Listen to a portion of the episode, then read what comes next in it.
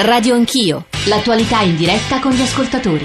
Sono le 9.06, Radio Anch'io, Giorgio Zanchini in studio, con me Kurosh Danesh, responsabile iraniano, responsabile per le politiche di immigrazione della CGL. Eh, ci sono moltissimi messaggi sms che devo leggere, lo farò tra pochissimo, e però vorrei dare subito la parola a un magistrato che ci ha scritto e abbiamo chiamato, che sta per iniziare un'udienza, quindi deve parlare subito. Alberta da Venezia, buongiorno e benvenuta. Buongiorno. Siamo stati imprecisi o volei, volei aggiungere concretezza alla ricostruzione che abbiamo tentato? Peraltro tra poco ci sarà eh, Paolo Borgna che ha scritto un pre, una preziosa monografia basata sulla sua esperienza quotidiana, come immagino la sua Alberta. Mm, in parte la mia perché eh, per fortuna non faccio parte né eh, dell'ufficio giudicante che è il giudice di pace per questa contravvenzione né della procura ma eh, è un tema che mi ha sempre interessato, quindi ho sempre approfondito. Mm, in realtà nessuno dice, né coloro che hanno varato il reato nel 2009, quindi i Bossifini, né la stampa, né nessun altro, Maroni, che Maroni, quando no, fu Bossifini. varato nel 2009 era punito con il carcere, il reato di cosiddetta immigrazione clandestina. Che tra l'altro è una inesattezza, sono molti reati legati all'immigrazione clandestina, non ce n'è uno solo. Per esempio, ce n'è uno completamente distinto che è l'articolo 13,3 che è diverso dal nostro 10 bis di cui parliamo, che invece è quello di rientro di chi è già espulso, quello sì che è tuttora punito col carcere. E la Corte Quindi se io rientro, mi aiuti, mi aiuti Alberta, se io rientro, sì, vengo espulso, Se io rientro ed ero espulso e rientro eh, prima del periodo previsto mh, eh, per- perché io non possa Sì. fare rientro nel territorio nazionale, c'è un articolo che tuttora è vigente, che è diverso da quello di cui si parla molto, che invece è il 10 bis. Questo vigente è il 13,3 che punisce con il carcere. E la Corte di giustizia della Comunità Europea lo scorso ottobre, con sentenza recentissima, ha detto che questa pena carceraria per questo specifico particolare reato è compatibile col diritto comunitario, cioè con la direttiva rimpatri, cosa che invece nel 2011 disse non essere, cioè disse è incompatibile col diritto comunitario, la pena carceraria che all'epoca nella Bossi-Fini del 2009 era prevista per l'attuale piccola contravvenzione che si è dovuta trasformare in piccola contravvenzione proprio perché nel 2011 la Corte UE ne sancì l'incompatibilità con la direttiva rimpatri. Identica cosa è successa in Francia, per cui quando molti dicono in tutti i paesi è previsto, tutti i paesi UE in cui il primo ingresso del clandestino al primo ingresso veniva punito col carcere, la Corte UE ha già nel 2011 randellato tutte queste normative interne e nessuno lo dice. È per questo che è diventato privo di deterrente. Mm, e quindi è molto più complessa la situazione di come la si vuole. Lei ha fatto bene Alberta ad aggiungere questi elementi, ci stava ascoltando Paolo Borgna, procuratore aggiunto a Torino, coordinatore di un gruppo di lavoro sulla criminalità organizzata e sulla sicurezza urbana, ma soprattutto autore di un prezioso libro che spiega davvero tutto dal punto di vista normativo, ma anche poi nella sua traduzione, diciamo, nel, nel reale. Eh, Borgna, buongiorno, benvenuto. Buongiorno a tutti, buongiorno. Allora, grazie. tra poco saremo da lei. Volevo eh, prima sentire un altro ascoltatore, leggere un po' di messaggi e farvi ascoltare la voce e la storia di un cittadino eh, del Mali eh, raccolta da Nicole Ramadori che credo riassuma molte delle cose che stiamo faticosamente tentando di dire stamane. Ma i rimpatri, scrive Antonia, prima di tutto tantissimi non hanno, ma che rimpatri? Non hanno i documenti, apposta per non farsi identificare. Se anche li hanno, siamo sicuri che poi i paesi li riprenderebbero. Questa era la famosa eh, discorso sugli accordi bilaterali, se non c'è un accordo con il paese il rimpatrio è sostanzialmente impossibile. Poi, eh, ma se c'è un reato e non serve quasi a niente, figuriamoci se non ci fosse questo reato. Una funzione dissuasiva ce l'ha, scrive Gennaro da Salerno, non capisco davvero perché vogliate toglierlo. Eh, buon- 80.000 espulsi, ci scrive Gerardo, quanto tempo occorre per deportare 80.000 persone? Dove saranno spediti e come? Via aerea si riferisce alla Svezia, ma su questo poi dovremo essere preci- molto precisi perché non è una deportazione, in realtà si tratta di richiedenti asilo che hanno visto la loro domanda respinta, ma insomma poi parleremo nello specifico di Svezia. Eh, altri messaggi, insomma, li leggo dopo. Prima di sentire la storia che- di cui vi parlavo poco fa, eh, c'è una telefonata, credo, interessante del- di Marco Bussone, eh, vicepresidente dell'Unione Nazionale delle Comunità Enti Montane. Bussone, buongiorno. Buongiorno, Che, buongiorno che- che- che testimonianza vuole raccontarci? Insomma, dai. Ma eh, guardi, eh, avete parlato stamattina di rimpatri, avete parlato anche di modelli di accoglienza e nei territori montani quello che volevo segnalare è quanto sia importante oggi eh, la presenza di stranieri nel salvare delle filiere produttive, nel salvare anche dei servizi. Eh, le faccio il caso delle valli di Lanzo dove dei richiedenti asilo si sono integrati nelle piccole comunità, nei piccoli comuni, hanno avviato dei nuovi... Dove questo, eh, Bussone, dove Questo nelle valli di Lanzo, che è a nord di Torino, Sì. ma in tutte le vallate alpine appenniniche, noi registriamo sempre più casi di accoglienza, dove sono le comunità addirittura a chiedere che questi stranieri richiedenti asilo non vadano via. Non c'è un'invasione, i numeri ce lo dimostrano, la presenza di stranieri è più bassa nelle aree montane rispetto alle aree urbane. Sono dei segnali di coesione che è importante segnalare anche oggi che si parla di eh, eliminazione del reato, insomma, e di questi temi. Segnali positivi certamente, che vanno registrati come modelli di accoglienza delle realtà rurali e montane diversi da quelli urbani. Questo è molto interessante. Io leggo accanto a quello che ci ha raccontato Marco Bussone, quello che ci scrive Ivano, lo giro a Kurosh Danesh, poi ascoltiamo la testimonianza raccolta da Nicola Amadori e la commentiamo con Paolo Borgna e anche Elisabetta Aldrovandi che abbiamo raggiunto e che tra poco presenteremo. Fa bisogno di immigrati, scrive Ivano, ma se ieri nei miei giri di lavoro tra Rimini e Senigallia, ad ogni semaforo, ad ogni incrocio, ne vedevo decine con ogni sorta di mercanzie in tutti i parcheggi, eh, parcheggiatori abusivi, in ogni piazza che chiedono l'elemosina, che vendono. Questo sarebbe il nostro fabbisogno, la nostra capacità di integrare, ma per favore, questo è un tema delicato perché in realtà convivono in Italia integrazione e credo anche una eh, compartecipazione, una produzione di benessere per il paese, accanto invece a una difficile inclusione. Kurosh Danesh. Eh, sì, sicuramente è così, stiamo parlando di un fenomeno che è abbastanza recente per quanto riguarda l'Italia. Le difficoltà ci sono, però se andiamo a vedere i dati macri per quanto Eh. riguarda la presenza degli immigrati sul territorio nazionale, vediamo che producono 10% del PIL, quindi stiamo intorno a 134 mi- 4 miliardi all'anno e comunque facendo diciamo così, un bilancio consultivo della loro presenza, loro per quanto riguarda il sistema welfare sono in attivo di 4 miliardi. Questi dati non lo dico io, lo dice anche il Fondo eh, Monetario Internazionale, lo dice eh, per l'ultimo questa ricerca di Swiss Bank che è molto interessante, che dice che praticamente la presenza degli immigrati è, eh, indice sull'aumento del PIL del paese, cioè l'aumento della presenza è comparabile con l'aumento del PIL di paesi che ricevono immigrati. Poi ci sono dei problemi di integrazione. Noi in Italia abbiamo, diciamo così, non abbiamo nessun tipo di modello di, di integrazione, questo può essere un bene come può essere un male, però le difficoltà ci sono e poi sicuramente le politiche attive del lavoro per quanto riguarda eh, la crisi dall'altra parte, l'assenza delle politiche attive e la crisi dall'altra parte hanno portato a un diciamo così, periodo di difficoltà nell'inserimento lavorativo. Questo Che speriamo che, è stato- che ci sia. si è inciso moltissimo la crisi e eh, Borgna Aldov- Aldrovandi eh, portate un po' di pazienza perché prima di farvi ascoltare quella storia ci ha, ci ha chiamato, abbiamo chiamato dopo ci aveva scritto un giudice di pace di La Spezia, Stefano Galeotti, anche qui che è il coordinatore del Tribunale dei Giudici di Pace, quindi è stato anche chiamato in casa dall'altra magistrata da Venezia e credo sia interessantissimo quello che sta per dirci. Stefano Galeotti, buongiorno, benvenuto. Sì, buongiorno a tutti voi. Ci dica. Niente, eh, volevo solo intervenire sull'argomento perché purtroppo giornalmente sono diciamo, sul campo, nel senso che mi trovo ad affrontare mediamente due udienze alla settimana che sono cariche di questi, del reato di cui all'articolo 10 del, del decreto 286 del 98. In realtà volevo solo fare qualche precisazione. Eh, escludo in maniera categorica che, la- che, eh, questi reati eh, diciamo così, tolgano eh, altri magistrati togati eh, dall'i- dal- dall'indagare su, alt- Sì. su altri tipi di reati, nel senso che è una cosa che in realtà interessa soprattutto le procure, la polizia giudiziaria che viene giornalmente con i suoi agenti a testimoniare, perché Sì. eh, la maggioranza di questi casi sono persone che sono- vengono rinvenute sul territorio senza alcun tipo di documento Sì. e quindi intasano sostanzialmente questa parte, non certo i magistrati che hanno compiti Sì. ben più importanti di... Poi c'è un'altra cosa eh, che, che vorrei dire.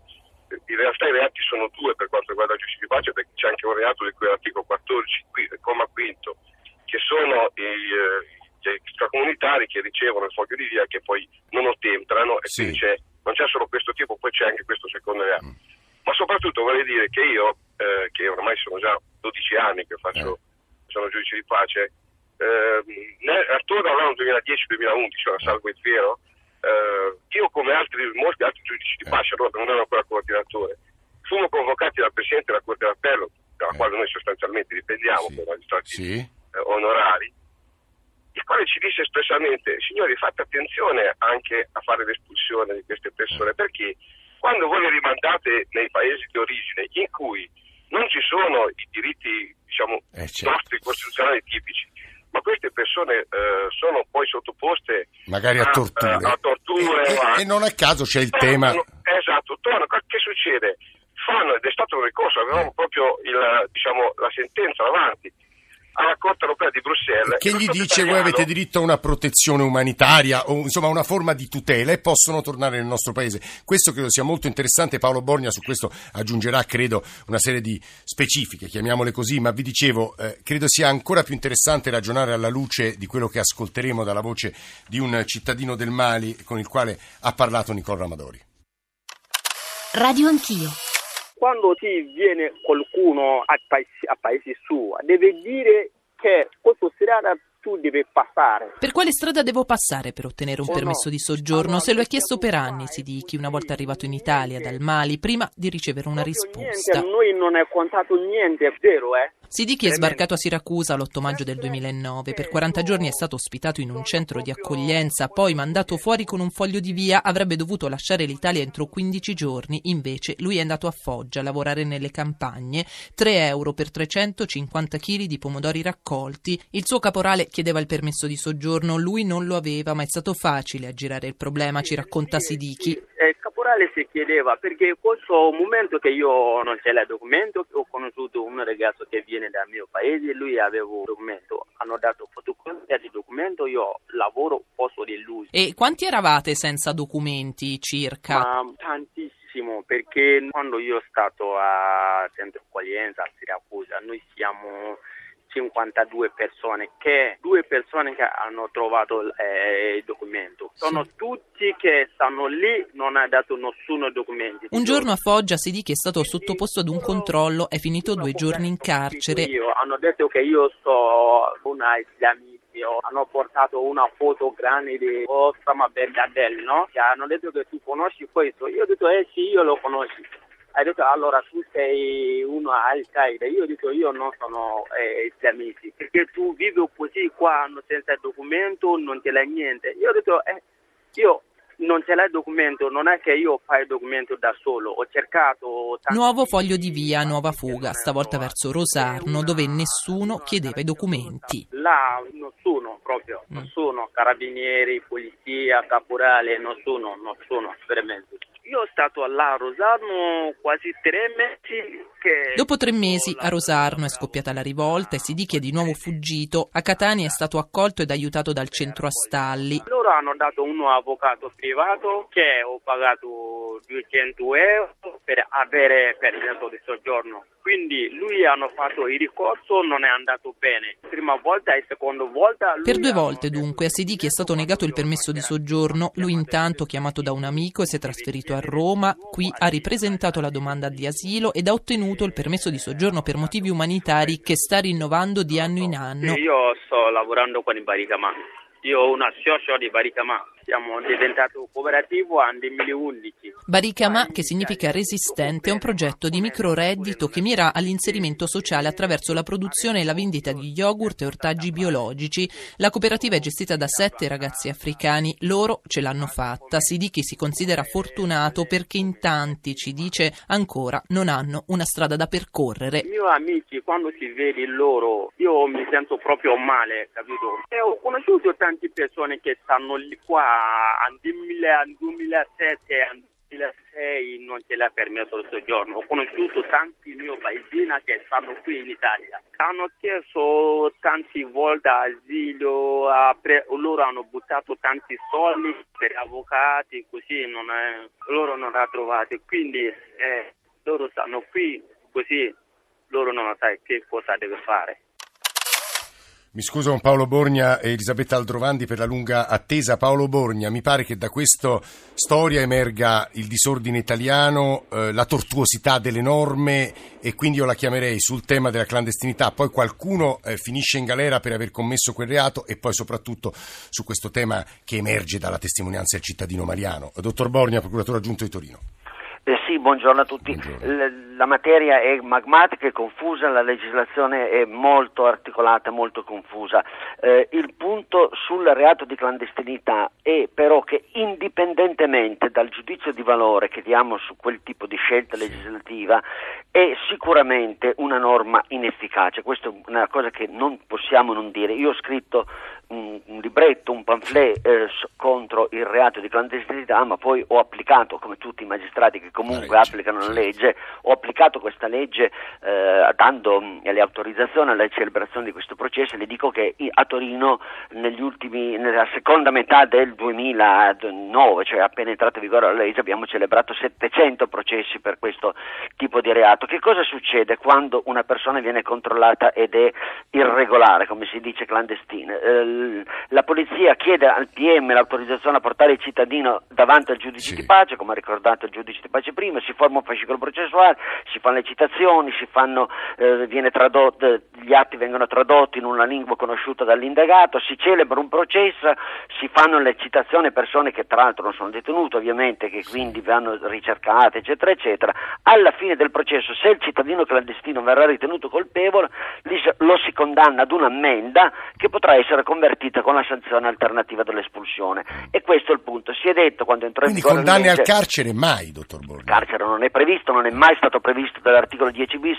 La signora che è intervenuta prima ha intrecciato due cose diverse. L'articolo 14 della Bossifini prevedeva il carcere nel 2002, ma quello è il reato di chi, eh, di chi, invitato ad allontanarsi dal questore, inottemperava, cioè non, non ubbidiva l'ordine del questore, quindi è una cosa diversa dal reato dell'articolo 10 bis. Il 10 bis non ha mai il reato dell'articolo 14 Borsifini è stato poi caducato dalla sentenza sì. del 28 aprile della Corte che la signora ha ricordato, ma quella sentenza riguarda l'articolo 14. Il 10 bis non ha mai previsto il carcere, ha sempre previsto un'ammenda che va sì. da 5 a 10 mila euro. Quindi diceva al termine del processo si mm, mm, mh, 2000 si eh, condanna la persona irregolare a un ammenda o in alternativa all'espulsione. E questo è un punto che è molto importante perché si è sempre detto eh, il reato di clandestinità serve non tanto alla sanzione ma serve a rendere più facile le espulsioni Sì. ma questo è una cosa che io non ho mai capito perché noi abbiamo già dal 90 da, da- da sempre, da quando c'è la legge del 98, la turco-napolitano, abbiamo la possibilità di espellere con, eh, in via amministrativa, eh, con espulsione ordinata dal prefetto la persona Sì.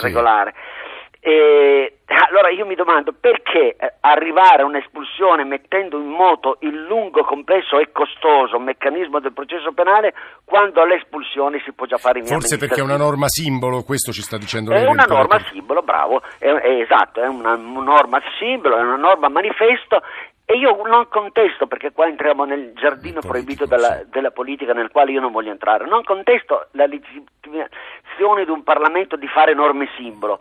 Quelle- quello che io voglio dire è che le norme simbolo mal si conciliano col processo penale. Il processo penale è un'altra cosa, il processo penale deve essere usato in modo selettivo, efficace, deve mirare a reprimere condotte particolarmente gravi per la collettività e non può essere utilizzato come strumento per fronteggiare comportamenti Perché di massa. credo sia importante quello che lei ha appena detto e perché all'inizio della trasmissione io provavo eh, a dire quelli che stanno arrivando dalla Svezia, dalla Danimarca, in realtà vengono letti come segnali, cioè l'Europa sta mostrando anche una faccia di chiusura, altrimenti i processi possono essere diciamo senza, senza mh, fine e soprattutto eh, senza limiti e questa è la lettura che viene fatta da alcuni giornali. Lo dico perché una norma manifesto per molti ci vuole, lo scrivono i nostri ascoltatori, immagino che lo dica anche Elisabetta Aldrovandi che è referente per l'Emilia Romagna dell'associazione Italia Vera. Buongiorno Aldrovandi, scusi per la lunga attesa. Elisabetta Aldrovandi? Sì, buongiorno. Sì, sì, sì, buongiorno, buongiorno. Eh, guardi, allora, io ho ascoltato una parte del dibattito, peraltro molto interessante, e vorrei partire molto brevemente da una considerazione. Eh, quando si dice che nessun uomo è illegale, eh, si afferma una verità, perché la clandestinità non è uno status, una condizione in cui una persona si trova all'improvviso, suo malgrado, ma è una condizione in cui si viene a trovare perché consapevolmente viola le norme sull'immigrazione di un determinato Stato. Quindi sostanzialmente deriva la situazione di clandestinità dall'adozione consapevole di un certo comportamento e questo io penso che sia una precisazione importante da fare perché è vero che in Italia il reato di clandestinità non funziona, non è efficace, le norme che prevedono il reato di clandestinità, ma perché? Perché nel tempo, nel corso diciamo, di questi anni, con il susseguirsi di vari governi, eh, questo tipo di reato è stato sostanzialmente svuotato di contenuto. Beh, anche per sentenze della Corte Costituzionale però, Aldrovandi. Sì, anche per sentenze della Corte Costituzionale è stato svuotato di contenuto ed è stato anche sovrastato diciamo, da norme o comunque da uh, precedenti giurisprudenziali che sostanzialmente si trovano in contrasto con questo tipo di, di norma.